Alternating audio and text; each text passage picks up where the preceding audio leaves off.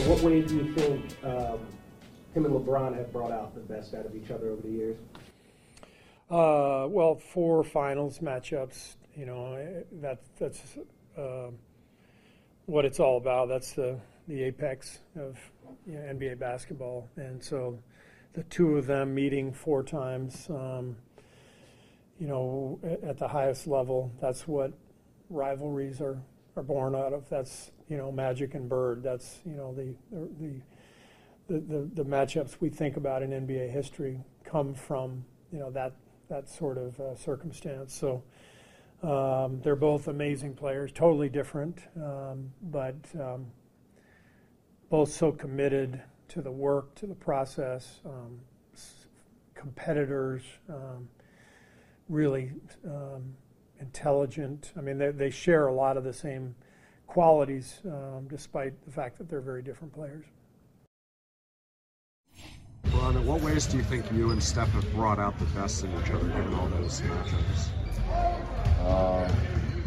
Just two of the most competitive players who've ever played this game.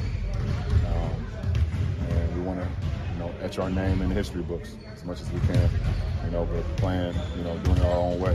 So, you know, like I said, I got nothing but the greatest aspiration and the greatest respect for Steph. All right, Vinny, here we go. Here we go. I know you are a basketball historian. I like to dabble with basketball history myself. And we have it just brought to us, delivered to us in the form of Warriors-Lakers second round, Western Conference semifinals. LeBron representing the Lakers and representing the Golden State Warriors in this corner. We got Steph Curry. And Vinny, I can tell you, you got the great Detroit sweatshirt on. I'm not representing the Buckeyes today, but I'm a Buckeye through and through. But I can tell you that every Buckeye is not created the same. We're not all the same. So just because LeBron James and Steph Curry were both born in Akron, Ohio in the 1980s, and both turned into Hall of Fame basketball players, doesn't mean that they're the same. But even though Steve Kerr said several times they're completely different players, and you know they're different players, and I know they're different players, somehow the winner of this series will be declared some unofficial champion of the LeBron James-Steph Curry debate. And I say it shouldn't be. It shouldn't be. But we, you know, and I'll get sucked in. And you may get sucked in, too. Are you going to get sucked in, Vinny? I can't say that I won't. Will you be sucked into this debate that is emerging? I don't remember it being there in 2016 or 2017. I think it was more LeBron, KD, but somehow Steph versus LeBron has become a thing, and I'm trying to resist. What say you? In the words of Bill Parcells, consider yourself sucked, right? You can consider yourself sucked. I'm not going down that rabbit hole, because we can be honest about this and say the winner of this series could very well be just the first consolation prize winner in the Western Conference because of everything that Denver is doing in their first round series against the Phoenix Suns, which of course we're not going to pay attention to. It's like, that's like a candle in the sunlight. You know what I mean? Like the sun is the Warriors and the Lakers and all the plots and subplots that we've talked about and will continue to talk about ad nauseum, even while the series is going on. But this isn't Warriors vintage. This isn't Lakers vintage. This isn't vintage LeBron. That's why I put in my entry, Ali Frazier 3. Now, I'm a sports historian. Yeah. The third all right, let's go. Come on. The third Ali Frazier battle was the most, shall we say, memorable one, considering both guys were sort of on the tail end of their prime. They were not the best versions of themselves. There was this history that was brought up, and it produced a great fight. It produced a great fight in Manila, you know, the thrill of Manila and everything else. Like the historic fight, the first historic fight was March 8th, 1971, the fight of the century. But the one that people most go back to is that third one, because both sides had to dig a little bit deeper to get the best out of themselves and Ali came out on top. Steph may be closer, Michael Holley, to his prime, to his apex. He's not the same athlete he was, but he's closer to that than LeBron is. LeBron is on the downside. He's not moving as well. I think he's shooting 20% from three, and he's taking half of his shots from there. Wow. Those are not numbers. And maybe LeBron looked at it and said, the Memphis Grizzlies are not worth my time. They're not worth me exerting myself. When I got a finite amount of energy, I need to save this up for Stephen Curry, because Steph is going to bring all of this out of me if I'm going to beat him. But what happens if this is not? What happens if this is not the best of LeBron James? You know what I mean? What do we do with that? Yeah. Yeah, you know what? And I love that. I love the Ali Frazier comparison, especially because it was these guys, the names that were, you know, you see the names and you see those faces and you hear the voices, especially Ali, just unmistakable. You hear him coming, like, you know, when he's 200 yards away, there's a whole crowd with him. He's bouncing around, and he's got his hype man. You know, he's got, you know, Bundini Brown. Everybody's around him. And there's the excitement around Ali, even though he's not the same Ali. And Frazier, same thing.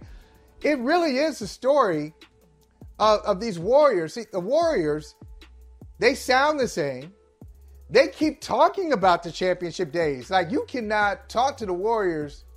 You can talk to the Warriors about the weather, and somehow they start talking about their championships again, okay? You can talk to the Warriors about the Super Bowl. They want to bring up their own champ. Like, we weren't even talking about that. Why are y'all talking about all these championships?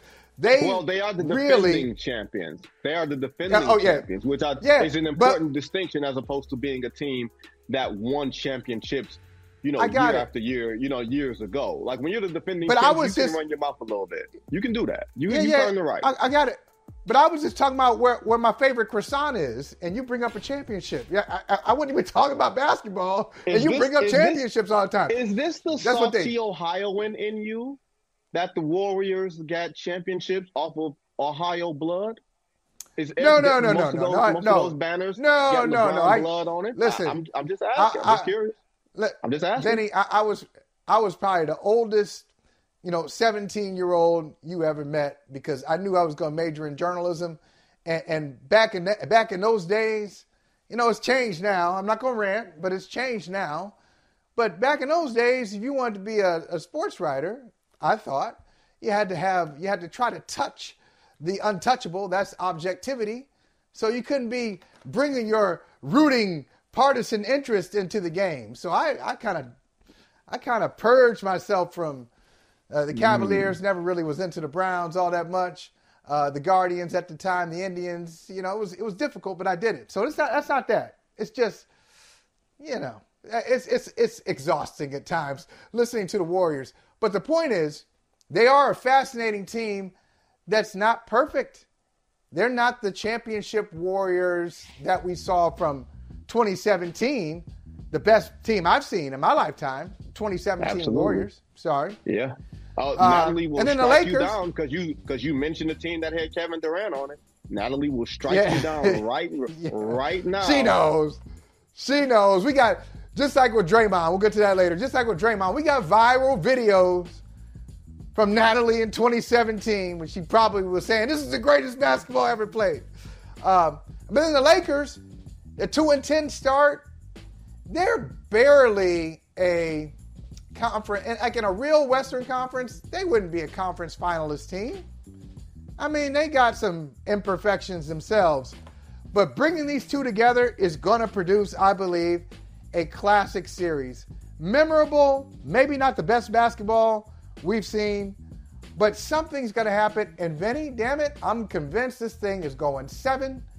The last 2 minutes of Game 7, the series will be in the balance. We won't know what's going to happen. So you're basically saying you don't want me to sleep. You're basically saying you don't want me to go home and to swap out my suitcases. You're not at all concerned about my well-being, are you? I knew you weren't a real friend. I knew you were a fair weather friend, like Johnny Gill used to say back in the day. You know what I mean? I knew you didn't want that. Johnny Gill. That's a pull, right? But no. That's right. I think when we talk about the nostalgia of the 90s and the basketball that was played, wasn't that great, right? It was outside of Michael Jordan, the quality of basketball wasn't that great, but the passion was there. The competition was there. You felt it, right? When Charles Smith was block, strip, block, you felt that moment. I think in this series, it won't be basketball excellence, but it'll be compelling. It'll be compelling actual basketball. It won't just be the pageantry of everything around it. It'll be compelling on the floor because neither team is impressive enough to run away and hide from the other, right? Like, I don't see any team gaining a 3-1 lead. I think by game 4, we will be in LA over the weekend, and we will be saying this series is tied. And game 5 will be that swing game. I don't know if it ends in 7. It might end in 6. But I do think we'll get at least 3 really compelling basketball games that the box score will say, man, that was ugly. And there'll be ugly moments. And I don't mean ugly as in Draymond's doing an 8-time stomp on anybody. But there'll be ugly moments where it's a beautiful struggle. And out of that beautiful struggle, we'll produce some really compelling and memorable moments. That's what we're all asking for. I don't know if anybody, real basketball fans that I know, are looking for the 150, 140-point games and everything else. But I do think we're looking for that struggle and that competition. That's why people are so nostalgic about the Knicks and the Heat. That wasn't great basketball back then. It was not. Thank you. That we just loved, because we knew that they hated each other. And LeBron and the Warriors don't really hate each other. You know, you got pictures of LeBron and Draymond Green dancing at weddings and stuff together. You know what I mean? And those guys in the picture booth taking pictures. But for the LeBron and Steph thing, I will say this, and this is the interesting thing. LeBron James is the face of the NBA for his generation. If Steph and Curry gets another ring in LeBron James's generation, in the words of Charles Barkley, it's time to have a conversation. Right. Especially, and you know, I don't think. I'm not gonna let him off the hook. I don't think Steve Kerr was throwing shade in the middle of that compliment, which sounded like a Bird Magic compliment. Oh, these two guys, these great, intelligent competitors, they met 4 times in the NBA Finals. Okay. 4 times in the NBA Finals, how many of those did LeBron win versus Steph? Hey, it's funny because I remember. I think it's one. No, I remember doing the 3-1 thing with you on the Michael Isaiah conversation that someone actually turned into a black and white GIF a couple of years ago. I remember that whole 3-1 thing, and you felt like that one had a lot more weight. I am more curious though, Michael Holley. I'm very, very curious on what you will think of tonight's proceedings. Tonight, the MVP will be announced. It's expected to be Joel Embiid, right? Joel Embiid did not play game 1. The Philadelphia 76ers won. I wonder to you, you know, I think the last guard to win MVP was James Harden in 2018. Now we're going to have all these big guys winning all these MVPs or big wings. Or Giannis was a big wing. Jokic is a big dude. Embiid's a big dude. We seeing a shift in what we consider to be most valuable, because a little dude ain't won it in a long time. Hold that thought. I want to have a say. You just kind of slid this in when the clock is over our shoulders. So I want to have this real MVP conversation with you, because we're going to have this conversation.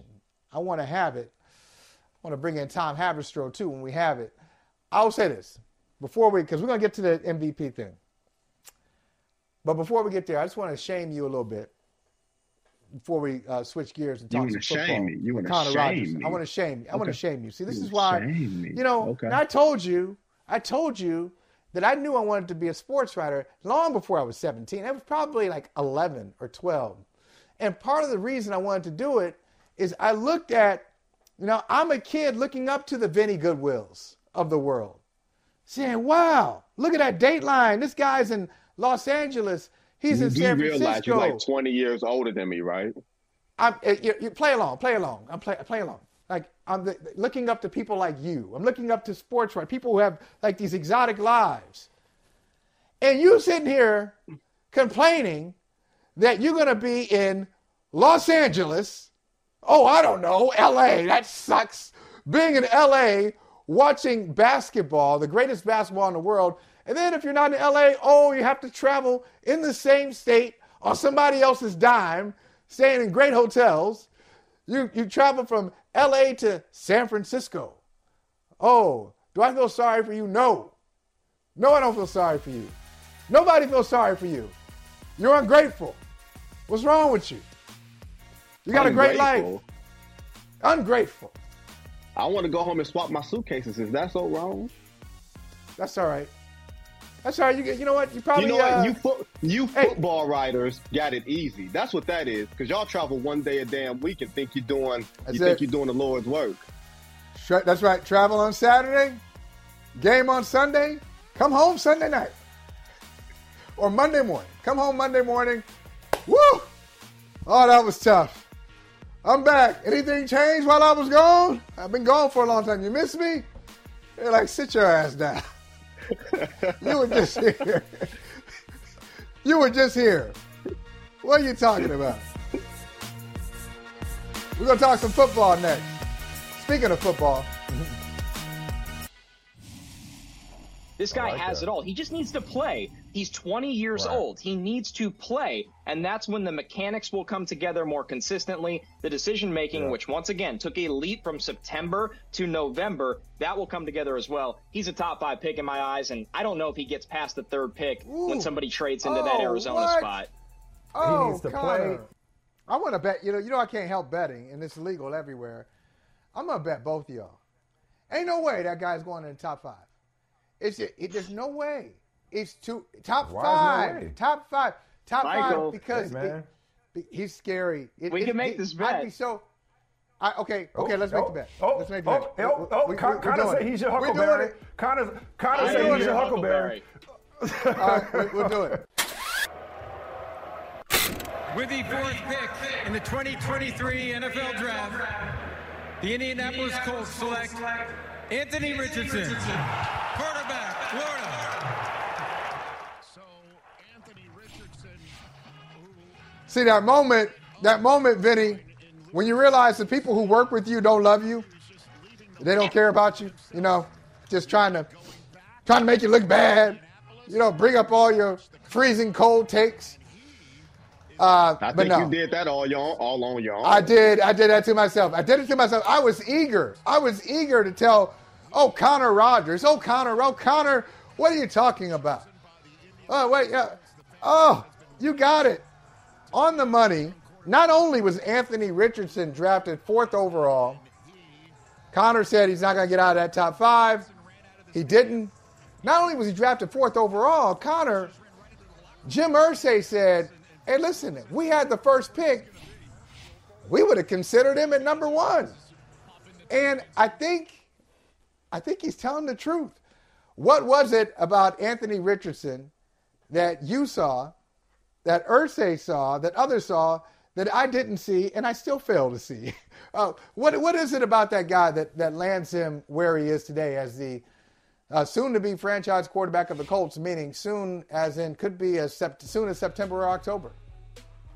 Unique traits, Michael. There's just not a lot of guys built like this, and not just the stature, which is very, very unique at over 240 pounds, 6'4", 6'5", great speed, downfield speed, explosiveness, but the way he is mentally built as well. This is a tough dude. This is a focused dude. He's going to put in the time to maximize those unique traits and skills. He's got bigger arm than anybody in this draft. He's got the highest rushing floor by a mile.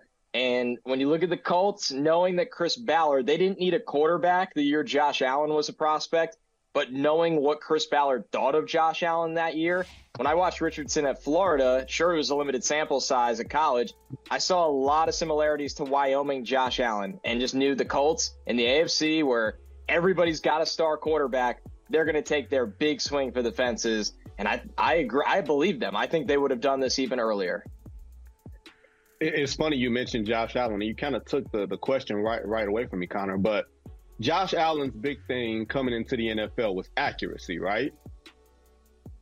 Same thing with Anthony Richardson. So in terms of scouting or player development, has the NFL felt like they figured something out in terms of, oh, this, if accuracy is the thing that we can't fix, maybe we figured out a way to maximize the strong arm and not worry about the, you know, just such the timing or whatever it is, whatever the intricacies on accuracy is? Or do they feel like they fixed it in terms of quarterbacking and player development? Is it something that they figured out that they hadn't in previous generations?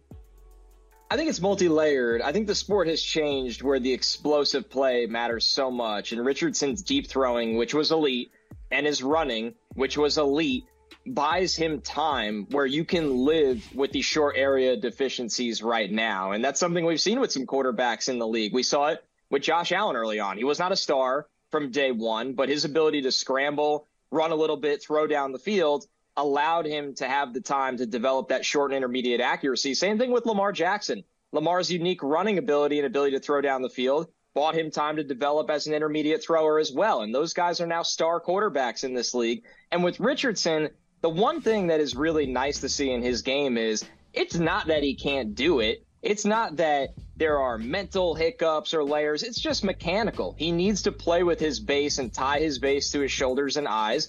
And it's not laziness. It's more just that some things are so easy to certain athletes like him that you forget that you do have to stay locked into your mechanics. So I think they're going to work to clean up that aspect of his game. And when you look at Shane Steichen coming over from Philadelphia, what he's been able to do with Jalen Hurts and the growth Jalen Hurts has been able to show, and his work ethic is pretty special, so it's not surprising. But they probably look at Richardson and go, man, if we turn him into 75% of the thrower that Hurts is, but he's an even better, more explosive, bigger-bodied runner, he's going to be pretty special in the offense that we want to run. You know, Connor and Vinny, I love the what-if game. So let's play along for a second. I want to ask you this, and I want to ask you about some other teams in their draft. Let's say Anthony Richardson doesn't go at 4, and Seattle was there at 5. Does Seattle take him? I'm wondering where he would go next. Seattle was at 5. Arizona had already dropped down. They're at 6. They probably don't take a quarterback since they dropped down. They have Kyler Murray.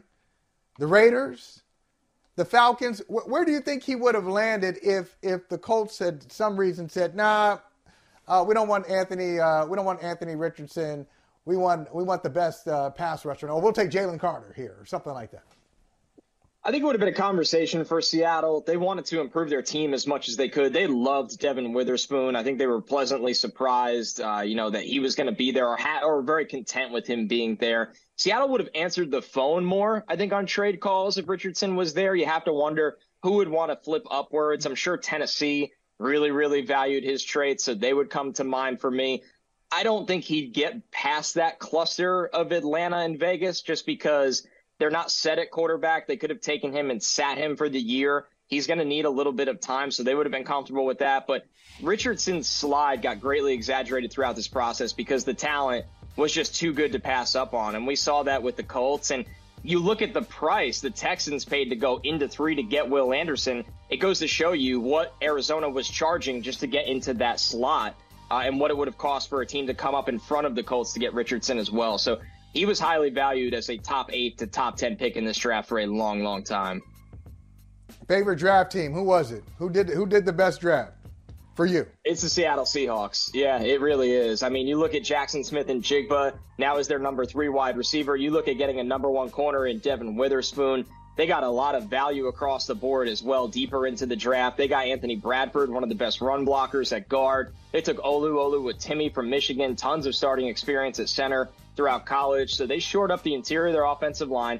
They got a guy with the ceiling of number 1 wide receiver. That'll be their number 3 wide receiver. They got a shutdown man-to-man corner that plays with an edge to his game. I absolutely loved what Seattle did. And on the AFC side, it's the Steelers. They just became a tougher football team. Broderick Jones on offensive line. They needed a tackle. They were proactive about going up and getting him. They got Joey Porter Jr., a long press corner. Keanu Benton is going to play nose tackle and 3-tech for their defensive line. He's a great run stuffer with some pass rush upside. And then Darnell Washington, I thought he was a top 20 player in the draft. They got him really late at 93. That's insane to me. Now they have two tight end sets of Darnell Washington and Pat Freiermuth in a division that it's really, really tough to stay alive with all that competition. The Steelers knocked this one out of the park. Now, you just talked about the teams that you love. I have a colleague at Yahoo Sports that gave the Lions an F, and if I were giving them, I would have given them an F minus. Because I give the Lions F's for everything. I'll divorce myself from the Lions, Connor. Don't worry about it. It's been 23 years since I've done it, so I have no. I'm Detroit, but I'm not the Lions. Okay. Did the Lions have as bad of a draft as some people thought, with trading down? I feel like they traded twice in the draft, but traded out of 6 to get to 12, and then taking a running back and then trading DeAndre Swift to Philly. Like, how did you view them before the weekend compared to how you viewed them coming out of the weekend? It's really tough to go through, right? Because there's the context of, did they reach on a couple of slots? Absolutely. Did they take positions that have lost value in the eyes of the NFL in this era of running back and off-ball linebacker in the first round? Sure, but they walked away with really good players, guys. Honestly, if I'm going to nitpick anything from this draft, it's taking Sam Laporta over Michael Mayer. That's the one head-scratcher that I couldn't get on board with, and Laporta's still a solid player, but if you put Brian Branch in that first-round conversation and swap him out with Jack Campbell and you just flip their draft slots, I'm fine with this draft. Brian Branch is a great player, gives them stability on the back end. When you have Jack Campbell, he was my top linebacker, and that's a big need for them. It was not a great draft. You know what they did? They looked at Jameer Gibbs and said, he's a great player in a not-so-great draft. There's probably 8 non-quarterbacks in this draft that can be true difference makers, and they grabbed one. And listen, they reached a little bit, but that doesn't mean it was a bad draft. I think they got 4 starters in this draft class, and that alone is a win for them. For a roster that is already pretty good, that's not to disappoint you guys here, but I didn't react to the Lions draft the way many did, and I think in 3 years it'll be a different context and view of this draft class. I'm so glad you said that. I love Brian Branch, just the position that he plays. I feel like there are going to be a lot more players like that in college football. The coaches are going to value that more. A guy who can play in the slot, but also to defend wide receivers in the slot, but also play safety. But I like the way you said it. The draft it's just a matter of, who do I want? That's the number one thing you got to ask yourself before you even make a draft pick. You got to have that conversation on Monday before the draft starts on Thursday. Who do we like in this draft, and how do we get them? So they clearly, Connor and Vinny, they liked Gibbs. It sounds like they like Gibbs more than they like Bijan Robinson, which is interesting. But they like Gibbs. That's really interesting. They like Branch. They like They like Campbell, and shockingly, they like Laporta over Mayer. Clearly, and they got their guys. And I like what Brad Holmes had to say. Tell me if you agree with this, Connor. Holmes said, "Hey, when I first looked at Campbell, I thought, hey, traditional." Middle linebacker type, plug the hole. But the more I watched him, he's extremely athletic. He can do a lot more than the things people describe him of doing. And so that's why he's such a fit for us. You agree that he has some athleticism that your traditional run thumper, run stuffer doesn't have? Wait, they're forced to win the NFC? Hold on. I'm sorry, Connor. Let you get back to there. Hell no, never. I'll never be back. I quit those toxic relationships a long time ago. But they're fourth in the NFL. Fourth one, it's Vegas high. What am I missing here? It's a bad conference. That's what it has to be. Okay, and a good team. And a good team, Vinny. Yeah. You'll be back. Go ahead, Connor. Listen, I didn't mean to cut you off. I had a heart attack, Elizabeth. I was coming home to you. Listen, when you look at Jack Campbell, I mean, there's just not a lot of bad tape of him, and that's hard at the linebacker position. And then he goes out to the combine, and he's an elite tester. He really is. I think what people got mixed up, especially when you're carrying almost 250 pounds in an era where most linebackers are 235, 230, especially at the college level, it looks a little bit different. But he ran good enough at the 40 and then was elite at just about everything else. The agility with him, the ability to drop in zone coverage and read the quarterback's eyes and make a play on the football, the sideline-to-sideline speed, but, of course, the ability to come downhill and be a thumper. And that's a lost art in today's game that Campbell still has. And the Lions, that defense got, really ran on a lot last year, and they just had enough of it. And you had Campbell and Branch, arguably two of the best run defenders in the entire draft. That shows me that Brad Holmes and Dan Campbell – are in sync, a coaching staff and a front office that are in sync to address their needs and the kind of players that are going to have success there goes a long way. And it's paid off already for the Lions during the Brad Holmes and Dan Campbell era. I'm just shocked on this whole Lions at number 4 odds thing doing. Like that's just that hasn't been the reality of that franchise. And the last time that the Lions were actually picked to do something, I think they went 0-16. I think that's when that was. They're good now, though. They are. I like the they are. By the way, Vinny, I don't know if you know, they are the official team of Brother From Another. The Detroit Lions, we are on board. We're going to start saying we. We finished 9-8 last year. We prevented the Packers. We prevented the Packers from going to the playoffs in the final game of the season. And we have addressed our needs sufficiently. Is there any, Connor, before we let you go, is there any, or I know there's probably more than one, teams that you looked at them and even in retrospect you go, I just don't know what they were thinking with the draft. I've had a night or two to think about it, and it just doesn't make sense the way they handled their draft choices. Who would that team or who would those teams be? I think it has to be the 49ers, and maybe it doesn't matter because they're so well coached and their roster is good, but imagine sitting there all week. You don't have a pick until the third round. I understand they took Jair Brown, the safety from Penn State, first in the third round, but then you take a kicker with a top 100 pick. Listen, kicker in the top 100 is never good business. I don't care how good the kicker prospect is, and he's not an elite kicker prospect. He's just a good one, Jake Moody. I just look at that and go, man, you could have gotten really good depth there on the offensive or defensive line. There was some starters available at other positions. I don't like that strategy at all, and I despise it when you didn't have a first or second round pick to begin with. Kicker before round 6, guys, you'll be on my losers list immediately. Well, I guess you got the Patriots on your losers list, too, because they took two kickers. They took a kicker and a punter. Took a kicker. But they did win. A kicker in the fourth round. In the fourth round, no. Yeah, fourth round true. On their kicker. And they traded up for him. Round on their punter. They traded up for that kicker. Yeah. And listen, every position matters. See, I'm not one of these, don't take this guy. Well, except for a long snapper. Long snapper, yeah. You have a line, yeah. But then again, the Patriots have drafted a long snapper too. Look, hey, when you win championships, Bill Belichick has gotten away with a lot of stuff. When you win championships, people stop asking questions. He has done some really crazy stuff with his draft picks. Drafting kickers, punters. He has drafted kickers, punters, long snappers, and gunners. He has drafted gunners. I don't know. But got 6 championships, so all the rest of us can just sit down somewhere because I guess he knows what he's doing. You also, Connor Rogers, know what you're doing. Appreciate you, man. Thank you for stopping by. And you just have to let me know what the bet payoff is.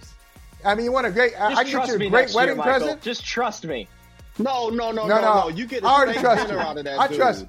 No, you get something from him. Hey, man, he's about to get married. You tell me where you register. Uncle Michael will take care of it. My man. Get you a nice that nice present that everybody was like, wait a minute. No, let me go down another tier. They asking for that? Woo. Oh, I'll get man. You. I'll get you that. You getting married, man? My condolences. I appreciate you guys. Thank you so much. Connor Rogers, appreciate you, man. Thank you. Later, guys. You didn't just say my condolences on a wedding announcement, did you? It's a confidence level like heading back home, obviously. The series doesn't start until road team. I love it.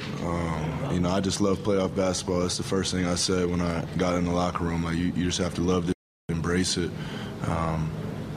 There's not many people that get the chance to do what we're doing, playing the highest level of basketball. So compete at the highest level. Don't forget to have fun with it, and just get after it every time we get a chance.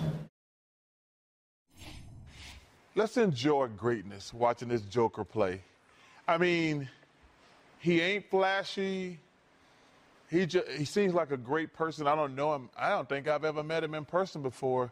But, man, just appreciate greatness like we appreciated Steph yesterday and things like that.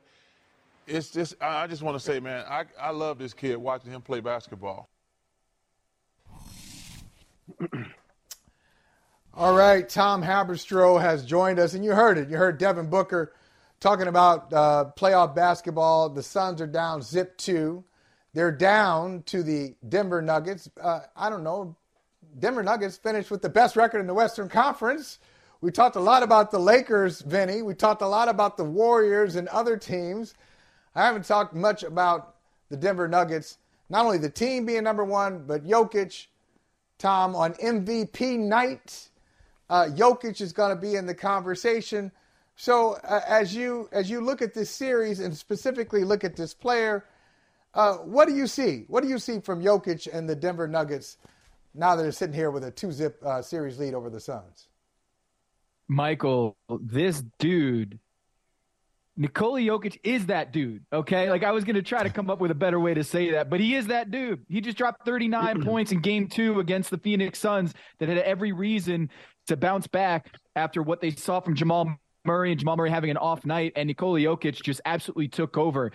He is that dude. In the postseason for his career, he is averaging 26 points, 11 rebounds, and 6 assists. No other player in NBA history can match those numbers, and we're not even talking about his efficiency, which is probably his best skill out on the floor, is he is that efficient from scoring, from inside the arc, outside the arc, and getting to the free throw line. Putting all that efficiency aside, he is just super in control right now. Watching him play is kind of like, it reminds me, I know if you guys have older brothers, but when you played one-on-one with your older brother and he was just bigger than you, stronger than you, and he could always play at a slow pace and just bully you and be in complete control. That's what it's looked like watching Jokic out there, how he is so in control and he's able to kind of be like a puppet master and control the court and just balance everything in a way that gives him the advantage.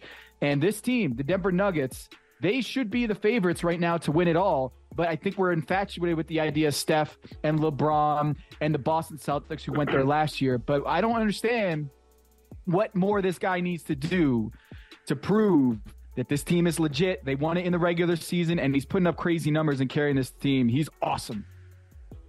Tom, that was the thing that I was sort of looking at last night when I was watching Boston and Philly, and with Milwaukee out and Memphis and Sacramento out. Not that we ever really believed them in them anyway. It really feels like the red carpet is laid out for Denver to really be the overwhelming favorite, not just to get to the finals, but to win it all. And B, just leave it in a micro of this series. Is it 3 versus 2? And I don't mean Kevin Durant and Devin Booker against those three dudes. I mean, literally, can Phoenix make enough twos? Because they don't explore to the outside of the mid-range, and Kevin Durant hasn't had a great series so far, but can they make enough twos to offset what Denver does from the outside? Vinny, it depends on what kind of twos, okay? Because I know that their middies are unbelievable with Kevin Durant, Devin Booker, and Chris Paul, and who knows what health we're going to see from Chris Paul going forward. But every time they take a middie or they don't take a three-pointer and they settle for a mid-range jumper, they're letting Jokic off the hook. They're letting that defense off the hook. We know that he is not an elite rim protector, and they should be exploiting that time and time again.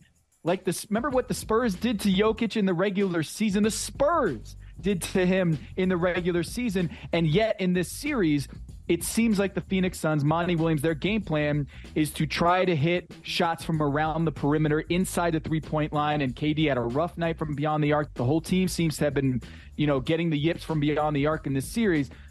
But my problem, Vinny, is they're letting Jokic off the hook and not exploiting that weakness, and that's the only way they're going to get back in this series, by attacking the paint, attacking the rim, and not settling for jumpers. And I sound like an old head right now saying, hey, we got to attack the rim, get to the free throw line, put pressure on that defense. But that is what they need to do against Jokic, because that is their weakness. Defensively, they don't have the size up front to contend and be the kind of rim protector they need to make the long run in the playoffs. And yet the Phoenix Suns, their blueprint is to just, hey, we're going to settle. You know what, Vinny, I'm going to take this. I'm going to give you like a hockey assist, and you just get going. You can give it to Stroh from here. But you were saying something earlier. I told you I wanted to come back to this MVP conversation. And you mentioned guards and MVPs. And the last time we had a guard win an MVP, it is MVP night. And maybe we're changing the way we look at most valuable. I just want you to just continue that point and get Stroh involved in this too, because I'm just fascinated by where you were starting to go with it. Well, Tom, the point that I brought up was there was a run on guard. You had Steph winning two in a row, then you had Russ, then you had Harden. Maybe it's cyclical. But Harden was the last guard to win MVP in 2018. Since then, you've had Giannis win two, Jokic win two, and looks like Embiid to win tonight. Is this something cyclical, or do we think that bigs are starting to, or versatile bigs, because all three bigs are kind of sort of different in their own way, or is versatile bigs starting to take the mantle in what we will consider to be basketball's highest honor or just overall basketball excellence? I think a lot of it is the health of those guards. You look at Harden, you look at Russ, you look at Steph, they're getting up there in age. And I think physically, it's hard to be MVP caliber multiple years in a row and still play at a high level at that size. We've seen it from Steph getting injured the past few years. James Harden, he can be that guy that we saw on Monday night every once in a while. But to ask him to do it for 82 games, that's a difficult prospect. So the bigs, they can be, 60 games and be effective on both ends of the floor. And I think we're seeing that in today's NBA. I think defense is becoming more part of the equation. And we know that Damian can shoot. We know that Steph can shoot. But I think now that analytics are becoming more in vogue, I think the defensive side of the ball is becoming more valued in why you're seeing Giannis and you're seeing Embiid get the MVPs. Jokic is a different story. But I do think that over 82 games, it's those bigs that can have an imprint on both sides of the floor. And the fact that those guards are just getting up there in age. And I think it's just the younger generation, Jokic, Embiid, and Giannis simply happen to be bigs. All right, well, who'd y'all vote for and who's going to win it? Well, we know who's going to win it. We know it's Joel Embiid.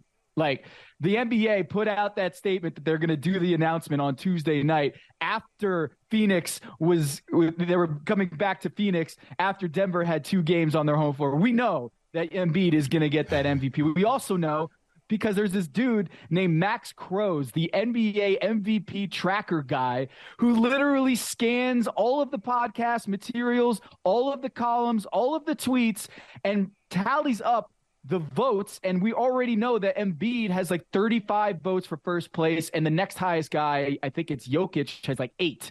So he's basically outpacing the next highest guy by like 3 or 4 votes. So we know who's going to win based on the NBA announcement and that dude, Max Crows, who was on Basketball Illuminati a couple weeks ago. And it was like, there's a guy who's just like gumshoe detective on all these votes. Me personally, I would have voted for Jokic. I didn't have an MVP vote this year. I would have gone for Jokic, and Embiid, I think, had a really strong finish to the season, but I believe that all 82 games matter. And I think when you look at the NBA season, recency bias did play into a part. And I do think that Jokic had the better season, better team. And we're seeing right now, Jokic is that dude. It took me a minute that was the last vote that I had made on my ballot. And I was this close to putting in Giannis. I was this close to putting in Giannis as the most irresistible two-way force in basketball.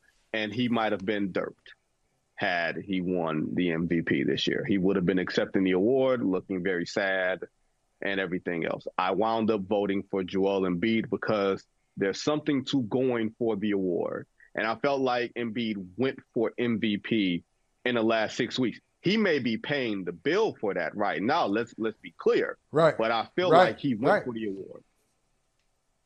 All right. So I have a hard time believing, and it's so dangerous. We all know this as journalists. We should not be playing doctors on TV. But I'm going to do it anyway. I have a hard time believing he's going to play in this series and be effective. He's either going to play in the series and be 60% of himself, or he won't play because of the schedule. I'm just putting these things together. You want to talk about gumshoe detective, Stroh. Doc Rivers says he hasn't practiced. So Joel Embiid hasn't practiced. They asked him yesterday. No, he hasn't practiced. So there was a game yesterday. We'll see what happens on Wednesday. Well, he's not going to practice. You're not going to practice him on Tuesday, are you? Are you? And if you do, okay, you play every other day and you got a guy with a bum knee who hasn't practiced. How do you think that's going to turn out? He may come back and may go right back to the bench. I just think it's going to be a we'll be celebrating that MVP. He'll be giving his press conference. You want to talk about looking sad. He won't be looking sad because they were eliminated in the first round. He'll be looking sad because I just don't think he's going to be a big part of the series. What do you guys think?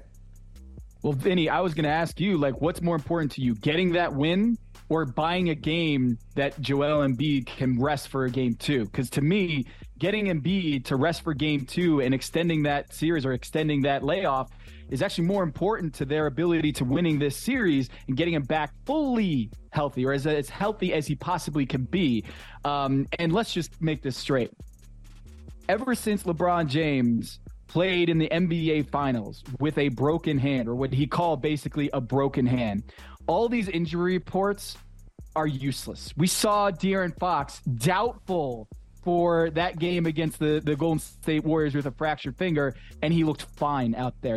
And Jimmy Butler, who knows what's going to happen, but listing as doubtful, man, I am so skeptical at these designations now going forward. I know what Doc Rivers said about Embiid, so he didn't play, I'm so skeptical about these injury reports. See, I think it's the other way, though. I really think it's the other way, Vinny, before you answer. I'm just going to say, I've seen Doc do this before. I saw Doc do this with Kevin Garnett back in the day. Hey, you know, KG, the knee's getting... KG didn't play at all in the playoffs. He just kept stringing it along. He didn't want to say he was out for the playoffs. I think it's the... I think Embiid is closer to sitting than he is to playing. That's just... Oh, I don't think... Maybe I'm being a little too skeptical, but I don't see it. I don't trust the law firm of Doc and Darryl. I'll just say that much. If there are two guys who may engage in media subterfuge, it would be Doc Rivers, who I genuinely like, and Daryl Morey, who might not like me. But I do think, Tom, getting that game one win lessens the dependency on bringing Embiid back. Just like getting that game one win for the Heat lessens the dependency on Jimmy Butler to play tonight, and you stretch that out to the weekend. There's no way in hell you're going to keep Joel Embiid off the floor when he can hoist that MVP trophy up with those mean Philadelphia fans finally giving them something to cheer about. He's going to play in one of those games this weekend. And I most damn near guarantee you that. Wow. All right. So did we miss anything in the MVP conversation with regard to, if not Giannis or Steph or anybody else? Was it just a matter of games? I'm just not playing in the games. Look, I see that look on your face, Stroh. What is it? What is? I'm just imagining you've heard the Nike this campaign. Too much from people. I'm imagining the Nike campaign if Giannis won MVP with the Dirk Nowitzki at home without being in the playoffs, what Nike would come up with as the tagline there, because we already saw it. They're already running a social media campaign, always forward or something like that, based on Giannis's post-game speech. I just can't even fathom what kind of spin they would have about Giannis winning the MVP when he got ousted in the first round, 8-1 in 5 games. I can't even fathom what that kind of spin would be. Failure is not an option because there is no failure. Thank you. I hate it. Thank you. Yeah, thank you for that. And real quick, since you guys already mentioned it, you know, Harden last night, his 45 points, but I didn't give it enough attention last night when I heard Jaylen Brown say we weren't prepared, Malcolm Brogdon saying today that we doubled too much. Look, Ime Udoka was shamed away from the Boston Celtics, but is coaching an issue for the Celtics going forward? This is where the coaching really goes up. And every round of the playoffs, coaching gets more complex and sophisticated too. Is that something the Celtics have to look out for? Yeah, man, I'm looking at that switch, Al Horford going on James Harden. Think about the coaching, too. We're talking about last year, who was the defensive player of the year, or the so-called defensive player of the year, Marcus Smart. And they're switching off of James Harden and putting Al Horford, who's 93 years old, on a James Harden. I mean, that, to me, is a huge mistake, a coaching mistake. And it's either one or two things. They don't believe that Marcus Smart is the best defender on the team, which I believe is to be false. Like last year when he was Defensive Player of the Year, I was like, I think Derek White is a better defender. I think Robert Williams III is a better defender. I didn't think he should have won Defensive Player of the Year. I think the vote should have gone to Robert Williams. And then we're looking at that switch off and the fact that they're chirping about game plan and preparation. And to me, remember, Vinny and Michael, remember last year when Marcus Smart early in the season was talking about, hey, we need to pass the ball and move the ball more.